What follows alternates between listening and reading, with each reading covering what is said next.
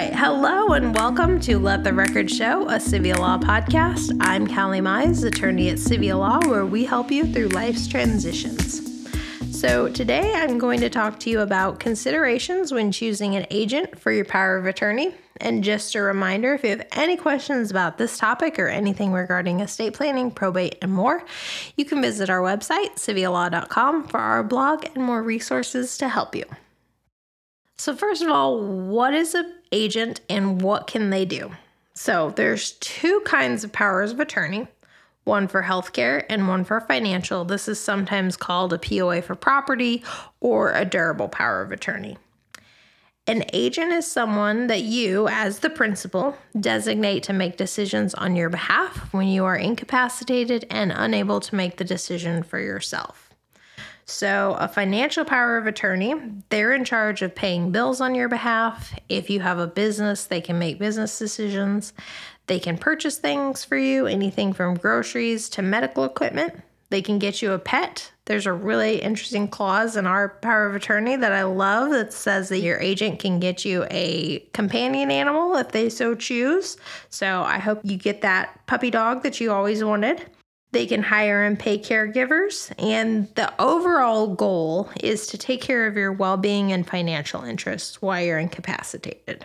A healthcare power of attorney, on the other hand, is in charge of making medical decisions upon your behalf. So, examples are artificial life support, medical treatment, surgery, and other procedures, artificial nourishment and hydration, DNR and CPR decisions, amputation, blood transfusions, experimental drugs and medical procedures, and arrangements for long term care. So they are similar yet different, and it's important to make sure that you have the right person designated for each one.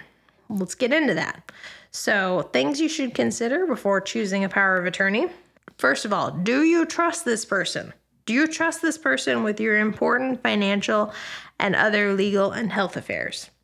Is this person financially responsible? How do they manage their own financial and legal affairs? So, if you have a relative who is not so good with money, we've all got one, that's probably a good indication that they wouldn't carefully handle your finances either. So, it's a good idea not to designate them. Another consideration is will this person agree to serve as your power of attorney? You should discuss your decision with them and they should agree before you officially appoint them. It's always a good idea to talk with them beforehand so that they know that should something happen, that they have this power and they can be ready to use it should the time come. And then another concern is what if your agent refuses or has passed away? So, first, always designate two to three people to act as your power of attorney, and we'll see why that's important in a minute. So, if your agent refuses to act, they can sign an affidavit stating that they are declining to use this power, and the next in line to be power of attorney can have that along with the power of attorney document, and they are now designated power of attorney. If your agent has passed away, the next in line will need the death certificate of the deceased POA along with the actual document.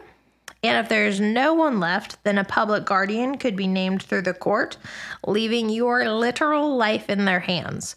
So it is really important that you have several people named so that in case one cannot serve, you have another one right there.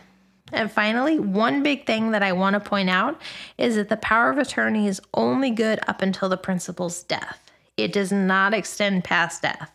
I had a client who came in and recently told me that she named her son power of attorney for property so he could have her house when she passed. And that's absolutely not true.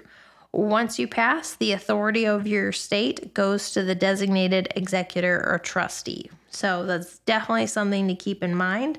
And like I said, if any of this resonated with you, come have a chat with us, come talk, get out your estate plan, look it over.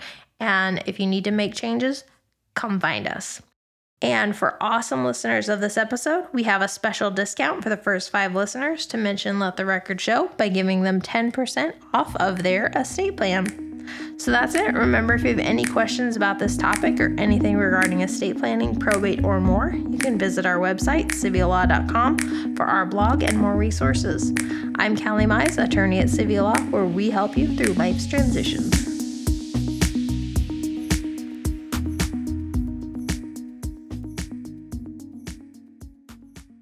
The information you obtain in this podcast or on our site is not, nor is it intended to be, legal advice. You should consult an attorney for advice regarding your individual situation. We invite you to contact us and welcome your calls, letters, and electronic mail. Contacting us does not create an attorney client relationship. Please do not send any confidential information to us until such time as an attorney client relationship has been established.